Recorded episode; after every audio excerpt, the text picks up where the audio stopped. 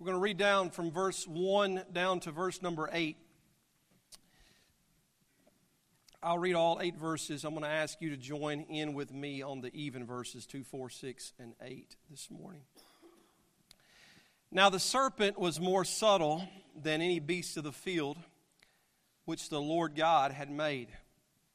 And he said unto the woman, Yea, hath God said, Ye shall not eat of every tree of the garden? And the woman said unto the serpent, We may eat of the fruit of the trees of the garden, but of the fruit of the tree which is in the midst of the garden, God has said, Ye shall not eat of it, neither shall ye touch it, lest ye die.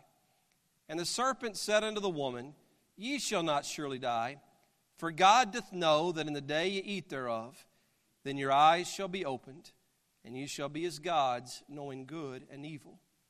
And when the woman saw that the tree was good for food, and that it was pleasant to the eyes, and a tree to be desired to make one wise. She took of the fruit thereof, and did eat, and gave also unto her husband with her, and he did eat. And the eyes of them both were opened, and they knew that they were naked, and they sewed fig leaves together, and made themselves aprons. And they heard the voice of the Lord God walking in the garden in the cool of the day. And Adam and his wife hid themselves from the presence of the Lord God amongst the trees of the garden. I want to ask you a question to prepare us for this message today. Where are you spiritually today? I know, I know where you are physically. I know where I am physically. But where are we spiritually today? Title of this message comes from verse number 8. That is the theme, that is really the focus of our message today. Come out from amongst the trees. Our Father, I pray now, as I've been praying throughout this week, throughout every point of this message in preparation, throughout last night, throughout this morning, for you to be found in the center of everything. Lord, it is you who knows our hearts even better than we know ourselves. It is you who knows where we are. And there is a place in our life, there is a place in our mind, there is a place in our spirit and our heart, Lord, that we don't want anyone else to have access to. Lord, I pray this morning that we give you access.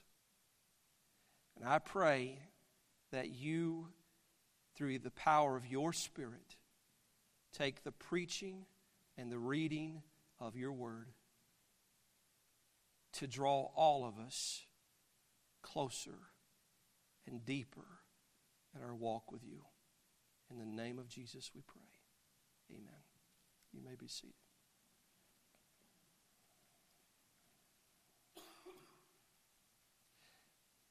Obviously, Genesis chapter 3 is a very well known passage in the Bible. Preached a number of various messages throughout Genesis chapter 3. A lot of times when we're just counseling with people, we can go back to Genesis chapter 3 and find the root of our problems. I've preached a message before, Come Out from Among the Trees, uh, but it was a completely different message. It was to a completely different group of people.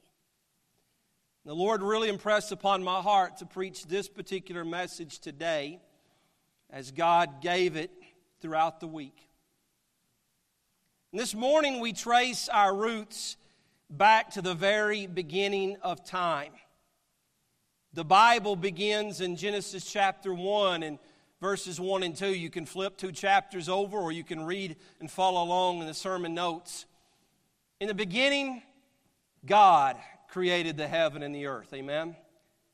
And the earth was without form and void, and darkness was upon the face of the deep, and the Spirit of God moved upon the face of the waters. In those first two verses, we uncover the role of the Holy Trinity's involvement in creation. In verse number one, we see God the Father. It was God who created the heaven and the earth. And in verse number two, we see the God, uh, God the Spirit. It says in the middle of the verse, and the Spirit of God moved upon the face of the waters. And you may not see him here in these two verses, but the God the Son is there also. I gave you a reference of the Gospel of John, chapter 1, in verses 1 through 3. In the beginning was the Word, and the Word was with God, and the Word was God. The Word is defined in verse number 4 as the Word was, uh, 14, the Word was made flesh and dwelt among us, and we beheld His glory. The glory is the only begotten of the Father, full of grace and truth. The Word is Jesus Christ Himself, the Son of God. John 1 and verse 2, it says, The same was in the beginning with God, and all things were made by Him, and without Him was not anything made that was made. The Holy Trinity is a part of God's creation. And you need to remember that for a point that's coming up here shortly. On the first day, as we continue through Genesis chapter 1, we see that God created light. The second day, He created the sky. The Bible word is firmament. On the third day, dry land appeared. It was separated from the seas and it began to bring forth grass and plants and trees. On the fourth day, God created the sun and the moon and the stars. Fifth day, aquatic life and birds were created. And the sixth day, land animals. And of course, man. It was the creation of man that was and is most precious to God. That brings us to the first point of our message this morning, and that is God has a desire to have a relationship with man, God's relationship with man.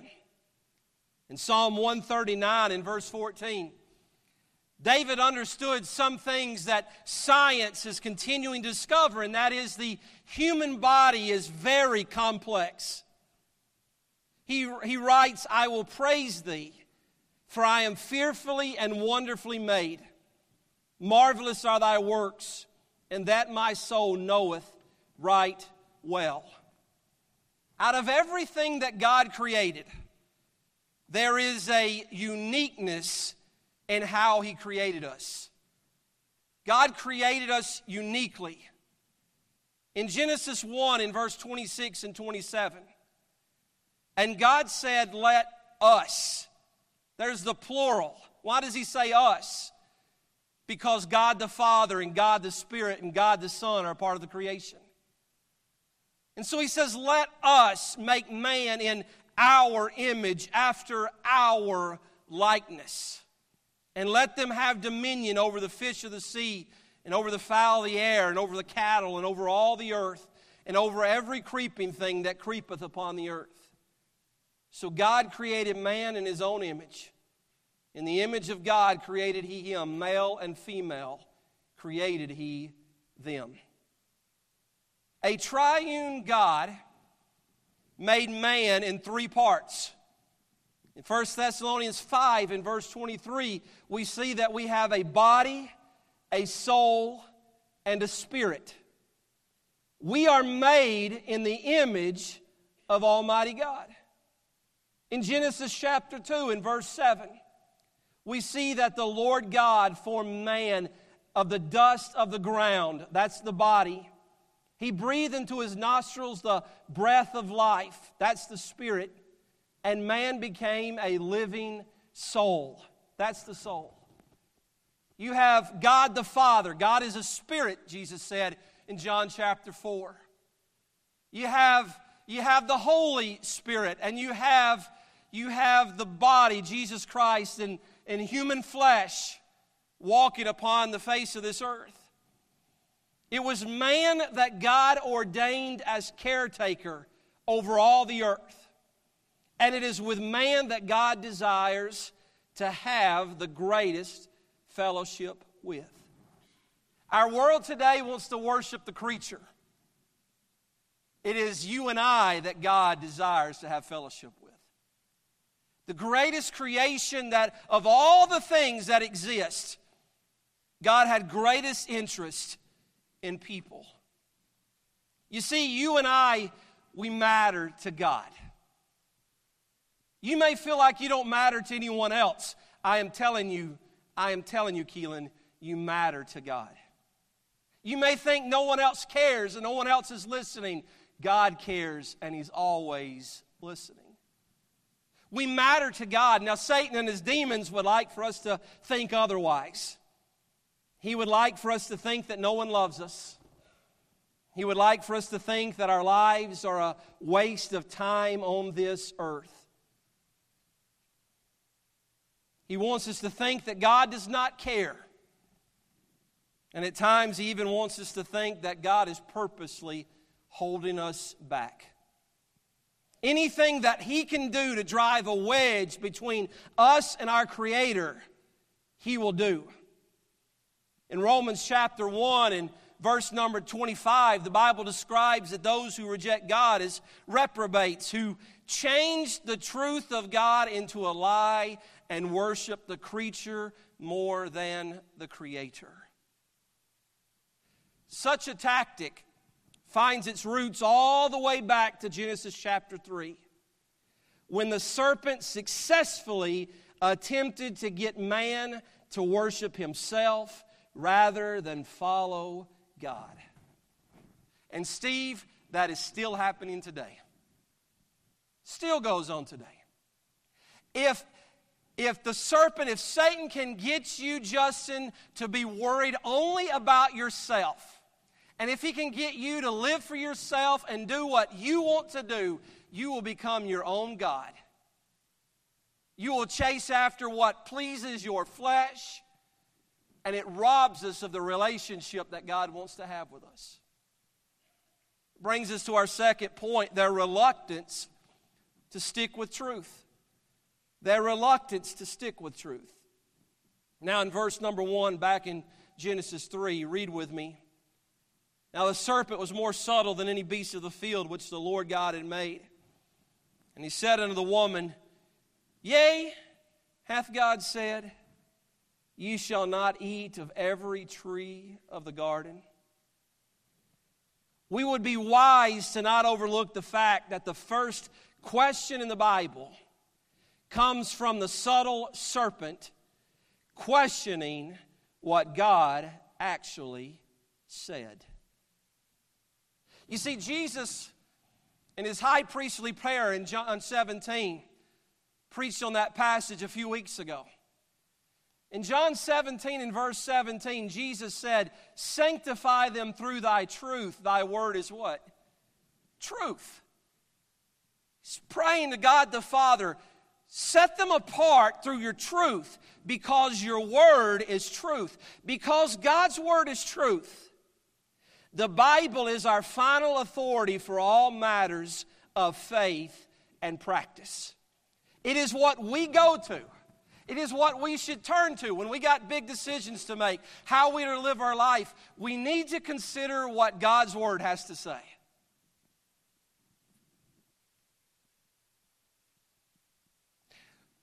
We often will go to God's Word and say, out of the multi- it's, it's wise to go to a multitude of counselors. That is true. It is true to ask wise individuals what they think about a particular situation, but don't you believe the wisest of them all is found in the Word of God? Start there.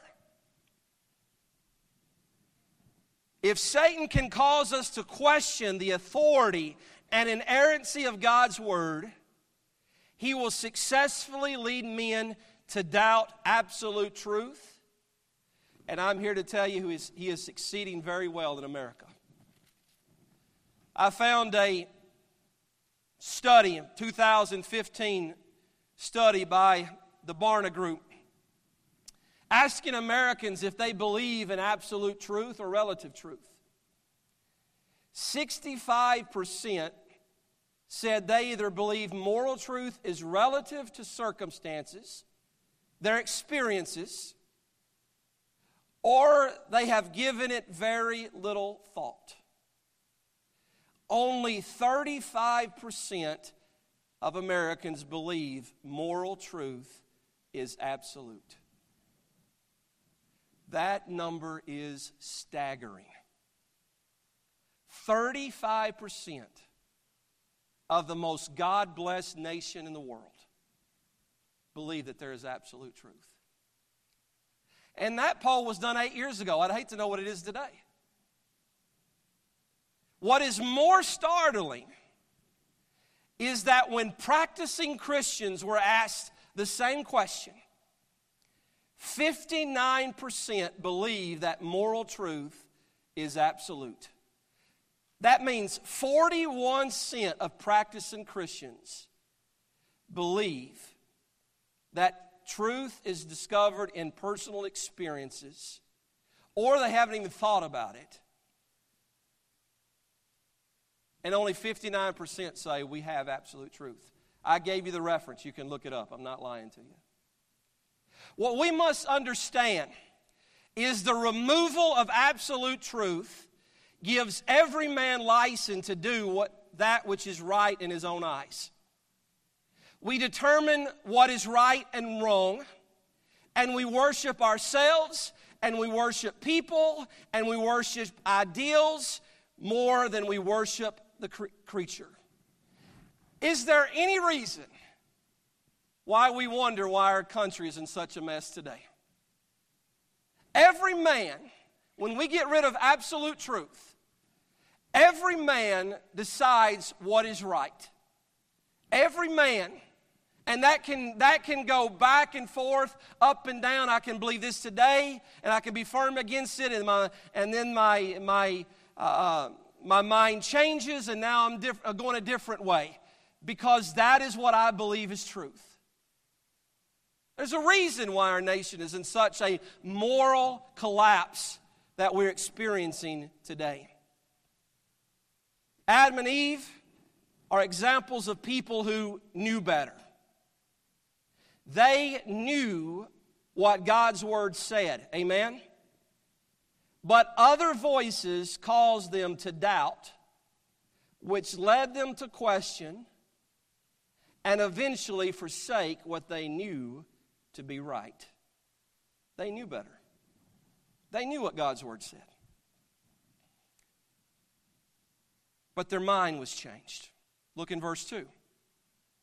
And the serpent said, and the woman said unto the serpent, We may eat of the fruit of the trees of the garden. But of the fruit of the tree which is in the midst of the garden, God has said, Ye shall not eat of it, neither shall ye touch it, lest you die. That's her response to the serpent questioning what God said. And the serpent said unto the woman in verse 4 Ye shall not surely die. For God doth know that in the day ye eat thereof, then your eyes shall be opened, and ye shall be as gods, knowing good and evil. Now, that is a slick, Anthony, that is a slick maneuver. There's a reason why he's described as being subtle.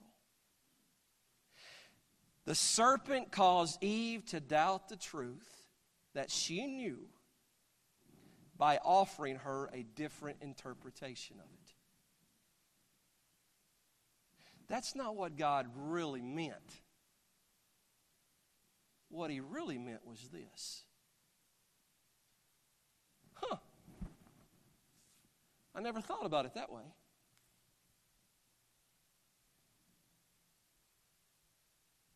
Paul called this an act of corrupting the Word of God.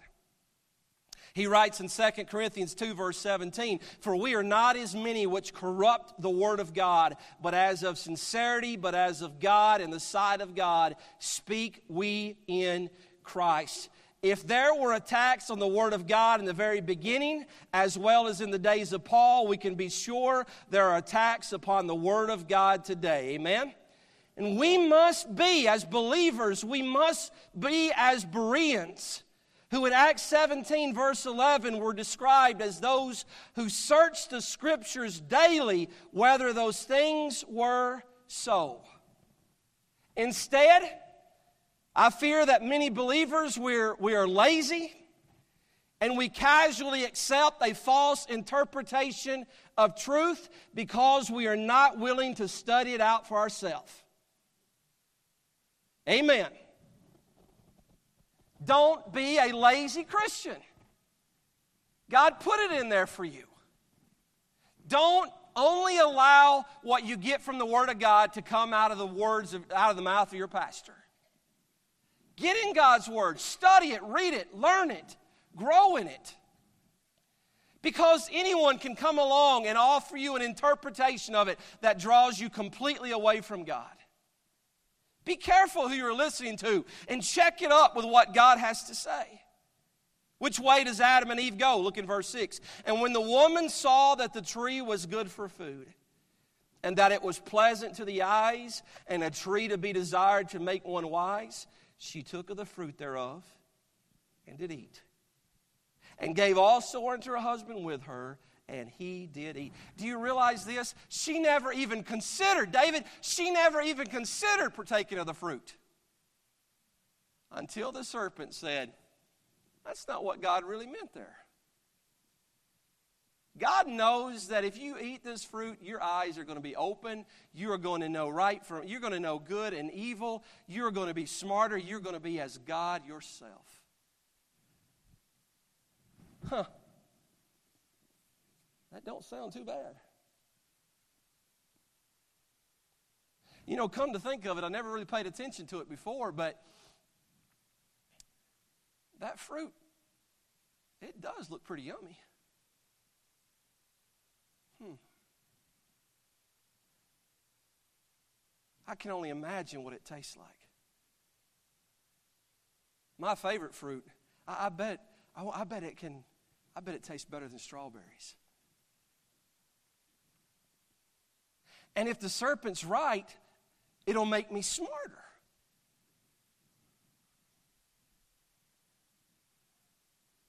Well, I'm always looking for a way to get smarter.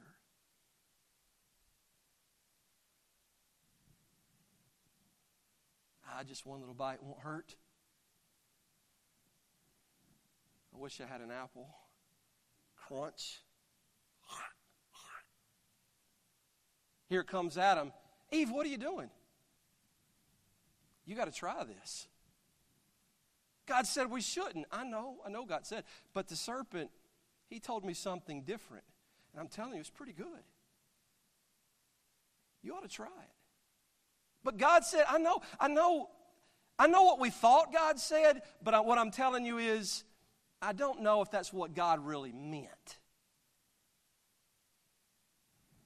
Try it.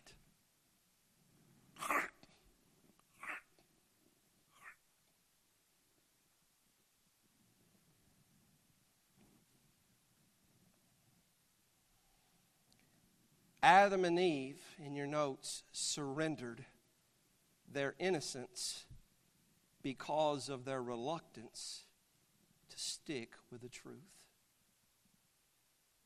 The serpent caused them to hesitate just long enough to get them to think it's not really that big of a deal.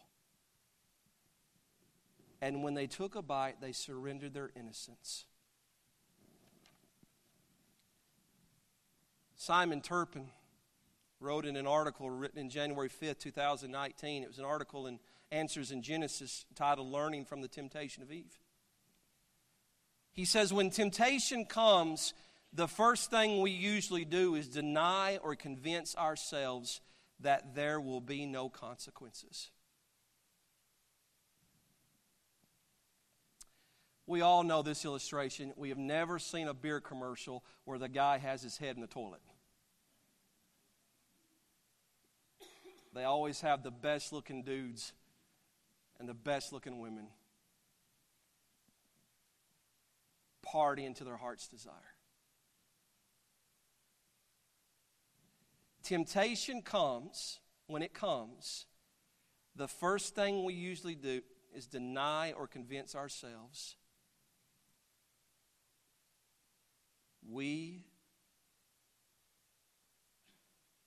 can get through this with no consequences. Adam and Eve both knew the consequences. right? She says, Neither shall we eat it, nor shall we touch it, lest we die. She knew the consequences. But sh- they listened to the wrong voices. And how quickly we do the same. We listen to the lust of our flesh, our pride. We listen to our friends. We listen to authoritative figures in our lives. We listen to popular authors that we read. We listen to professionals who are experts in the situation. We listen to the news media. We focus on social media. We are entertained by Hollywood's perception of what is right and what is wrong. We have politicians who determine what is right and what is wrong. No offense, Ray Long. We have religious speakers who name, you, you, you name it.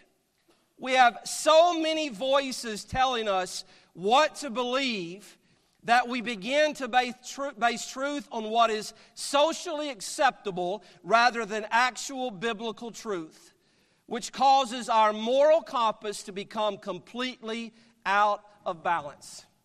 And I'm not talking, Brant, I'm not talking about the lost world. I'm not talking about the lost world. Adam and Eve knew better, and as believers filled with the Spirit of God, we know better. Amen? We know better, yet we find ourselves in the same situation, hiding our sin. Verse 7 through 10. Third point, their reason for hiding. Their reason for hiding. In verse 5, the serpent tempted Eve by promising her that if she ate the fruit, her eyes would be opened. Well, according to verse 7, she discovered that the serpent was right. Adam and Eve's eyes were opened, but they did not like what they saw because their open eyes led them to dislike themselves to dislike themselves. Read with me in verse 7. And the eyes of them both were opened, and they knew that they were naked, and they sewed fig leaves together and made themselves aprons. Listen, listen. I do not think that it is. Uh, what's the word I'm looking for? Maybe ironic, that the people who are most concerned by the way that they look is who? It's women.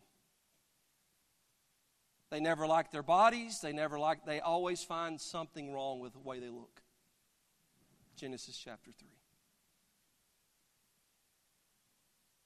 They never, it never bothered them what they look like. But now that their eyes have been opened, they look at themselves and they see all of the flaws and they can't hide the flaws. They are naked. And so they dislike themselves and then they also dislike each other because they never look at one another the same again. And so they take fig leaves and they sew them together and they begin to make aprons so that they can cover up their nakedness because they did not like themselves. And in verses 8 through 10, they follow, they, they, they take the next step and they hide from the presence of God. And they heard the voice of the Lord God walking in the garden in the cool of the day, and Adam and his wife hid themselves from the presence of the Lord God amongst the trees of the garden. And the Lord God called unto Adam and said unto him, Where art thou? And Adam said, I heard thy voice in the garden, and I was afraid because I was naked and I hid myself. They, their eyes are opened. That was, the, that was the compelling argument that the serpent gave. But their open eyes caused them to flee from the presence of God. And then in verses 11 through 13, they begin to deflect blame to others. The Lord said, verse 11, Who told thee that thou wast naked? Hast thou eaten of the tree whereof I commanded thee that thou shouldest not eat? And the man said, The woman who thou gavest to be with me, she gave me of the tree, and I did eat. It's always somebody else's fault, amen? It's not only somebody else's fault, but it's also God's fault. You see, Adam said, you know that woman that you gave me? That woman that you put in my life, I didn't ask for, you put her in my life. She gave it to me. I didn't want it. I didn't want it, Lord. I didn't I promise you I didn't want it, but she ate it. She said it was good. She gave it to me and told me I should eat it. Deflect blame on someone else. The Lord turns to the woman in verse 13. What is this that thou hast done? And the woman said, The serpent beguiled me, and I did eat. The serpent deceived me. It was the devil's fault. The devil probably don't even know your name. But he gets more, he gets more credit for the mistakes that we make. The devil made me do it. I was deceived. I'm telling you, Lord, I was deceived. I didn't know. I, I was deceived into thinking that it was okay. Following their sin, Adam and Eve never looked on one another the same way again. They never looked at themselves the same way. Something was horribly wrong, and it left both of them feeling ashamed. So, what did they do? They tried to cover it up. They tried to hide their guilt, but when the voice of the Lord drew near, their shame was too much. So they ran for the trees and they hid themselves from the presence of God. Adam said he was afraid. It wasn't death he was afraid of because, in reality, Adam didn't even know what death was at this time. What he was afraid of was the realization that he was incapable of covering his own guilt and shame. And the truth is, we know exactly how he feels. You know exactly how he feels. We wish we would have never given in to what we knew was wrong, but now we know we cannot take it back. We would do anything to get back the peace we once had, but now it is long gone. We look in the mirror and we don't like what we see. We are afraid, we're terrified that everyone will discover our sin. So we try to cover it up. And when we do it long enough, we actually get pretty good at it. We're afraid that God will know. So we hide from Him. We start missing a service here and there. We do not want to get in the Bible. We try our best to tune out the preaching and we distract ourselves with other things. God's presence is meant to bring us comfort, but our guilt prays He will just leave us be. God's word is meant to bring us hope, but the moment we hear it, we're overcome with fear. We cover our ears, we run hopelessly away, but we can't get away from Him calling our name. William. William. Where are you, William? Where are you, Jackie?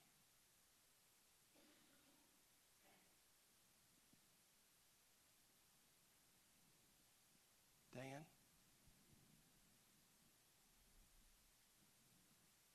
I'm here.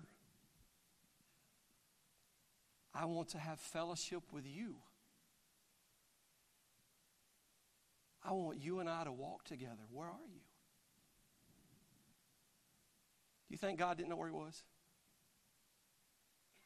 God knows exactly where he is. Where are you? Shelby. Why are you running away? Where are you?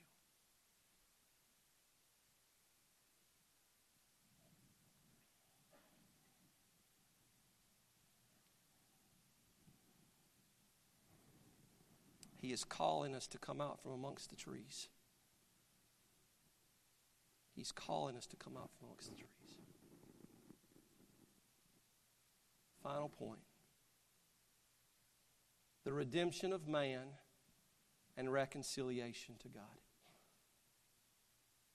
There's so much I could bring out of this passage. For the sake of time, we move on to verse 21. Unto Adam also and to his wife did the Lord God make coats of skins and clothe them.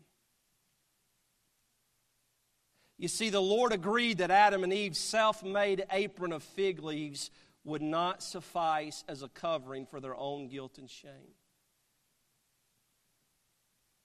It required blood. So God made amends for their sin debt. I give you Leviticus chapter 17, verse 11. For the life of the flesh is in the blood, and I have given it to you upon the altar to make an atonement for your souls, for it is the blood that maketh an atonement for the soul. The wages of sin is death, the Bible says. You eat of the fruit, you shall surely die.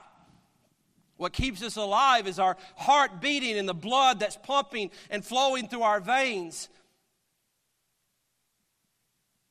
We can't just cover that up with some leaves. You can't just cover that up with some clothing. He said, No, there's got to be more to it than that. Here he comes with these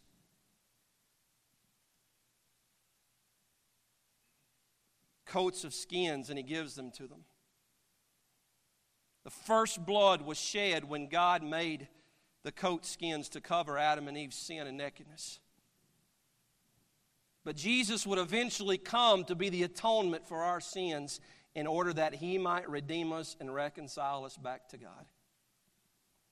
And I give you two references here.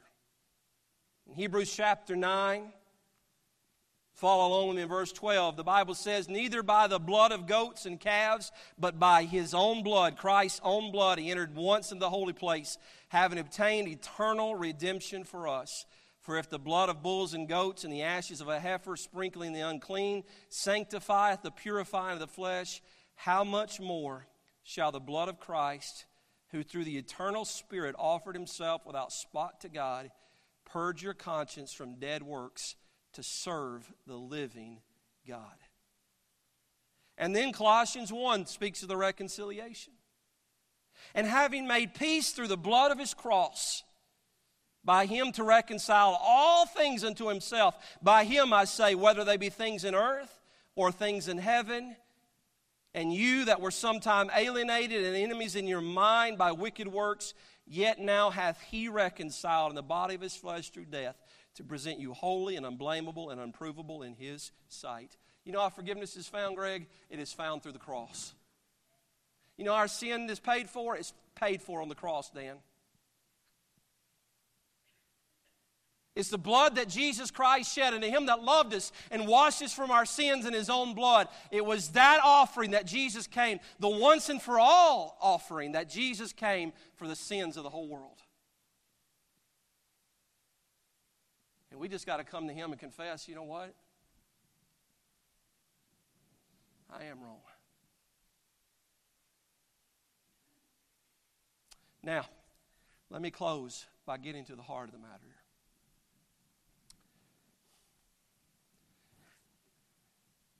I've been doing this thing long enough to know this, and I've experienced it in my own life. I recognize there's some things not in my life and I come to the altar in my nice suit and I pray and I say, Lord, forgive me. I am a sinner. I've made mistakes. Lord, you know what I've sinned. Forgive me for my sins.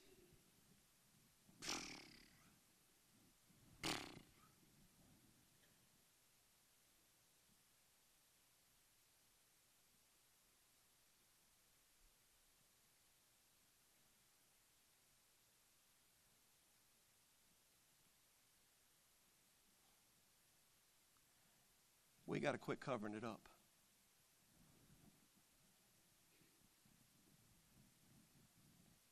And can I encourage you with this? You better uncover it and give it to the Lord before everybody else finds out about it.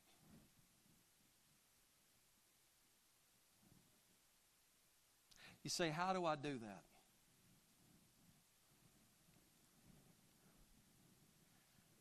Well, to be honest with you, I'm sick and tired of walking around with a shoe on. Because I have a problem with my sock and it is riding up my foot.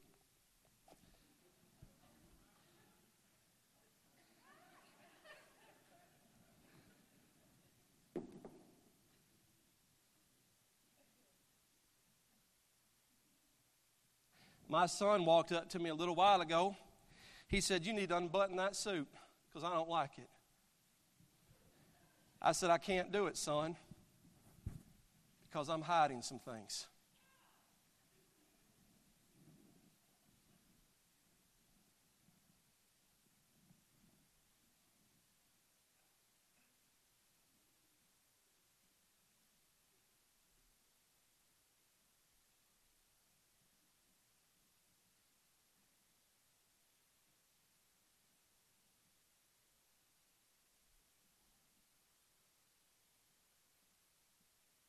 If we don't come to God recognizing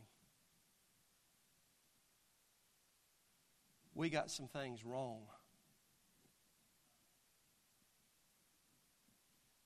All you're doing is passing the blame elsewhere. And nothing in your life is ever going to get straightened out by just praying this general prayer oh, God, be merciful to me. I'm a sinner. God knows you're a sinner. But when you leave this church, you go right back in your hidden little thing and you continue to do what you know you're not supposed to be doing. And you do it because you think nobody knows and there are no consequences as long as nobody finds out. But then here comes the Word of God along.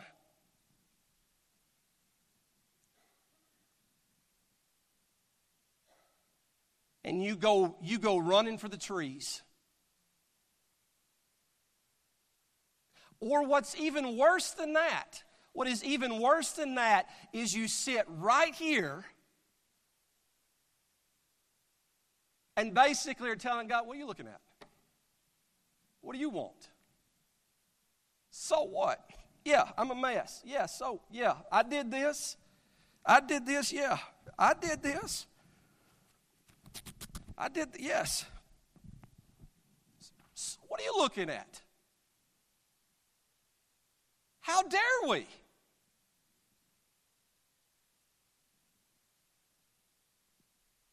Forty-one percent of practicing Christians who know better say, I believe truth is whatever I say it is. There is no absolute truth. The Bible really doesn't matter to me. That's people who know better. And that is people who are easily deceived. Well, so and so wrote this over here, and I really like what it said because it was pretty catchy. He's smart because he's got all those acronyms at the end of his name, got all those initials.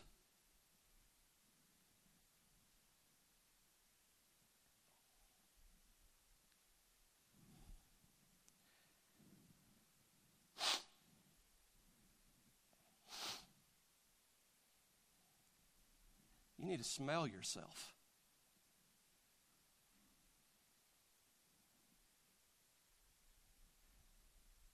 You need to stop hiding. You need to get real with God. Lord, I'm naked. Here I am. I keep trying to cover it up. I keep trying to cover it up. And I got everybody fooled. Everybody at church, they fooled. Preachers fool people all the time, don't they? Christians fool people all the. You're the greatest at fooling people. Put that mask on. Make sure that hair is right. You know what you need to do? Mess that hair up a little bit. Lord, this is me. Take off that makeup. Take off that fake smile. Lord, I am naked. And when I look at myself, I don't like it. I don't like it. I don't know why I do what I do. I don't know why. There was a time where I knew I shouldn't, but I thought nobody's going to know, and so I'm just going to do it.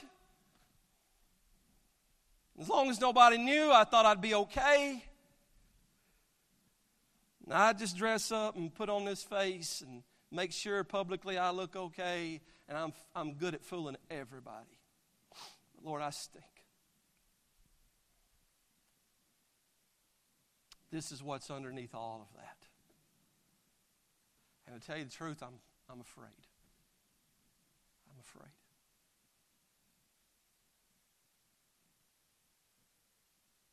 This is not how I thought it would turn out.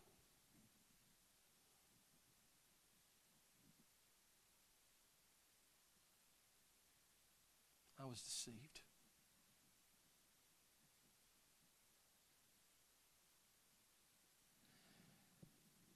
I don't know where you are spiritually.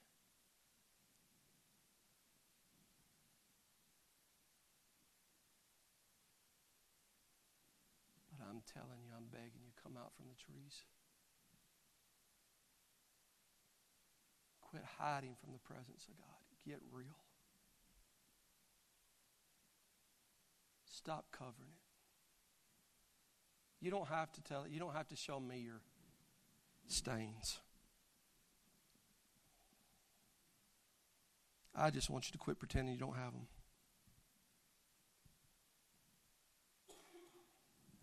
And I would really like for you to fix it before you end up in my office with something you can't take back.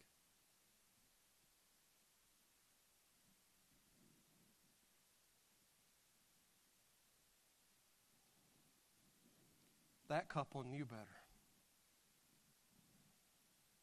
They knew better. So do we. And if you're here this morning, you don't know Jesus Christ, your Savior, quit trying to fix it yourself. Quit trying to cover it up and pretending like everything is going to be okay. Run to Him. Run to Him. Our Father, this is the Holy Spirit's work. It is not the pastor's work. I have preached as you have led me to preach and proclaim your word.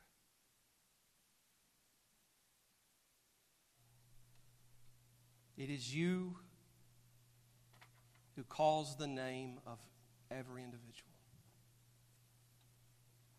You may be calling them to repentance today. That's between you and them. You may be calling them to salvation today. That is a big decision.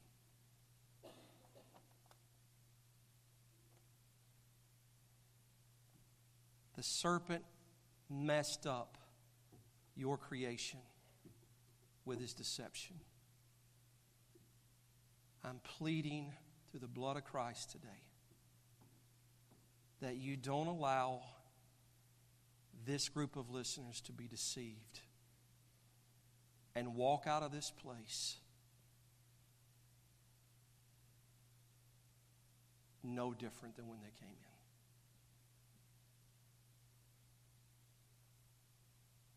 We are experts at hiding and pretending. You are showing yourself very real to every one of us now.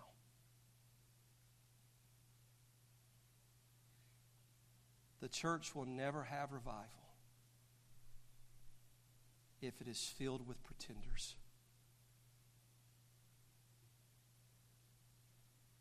We must get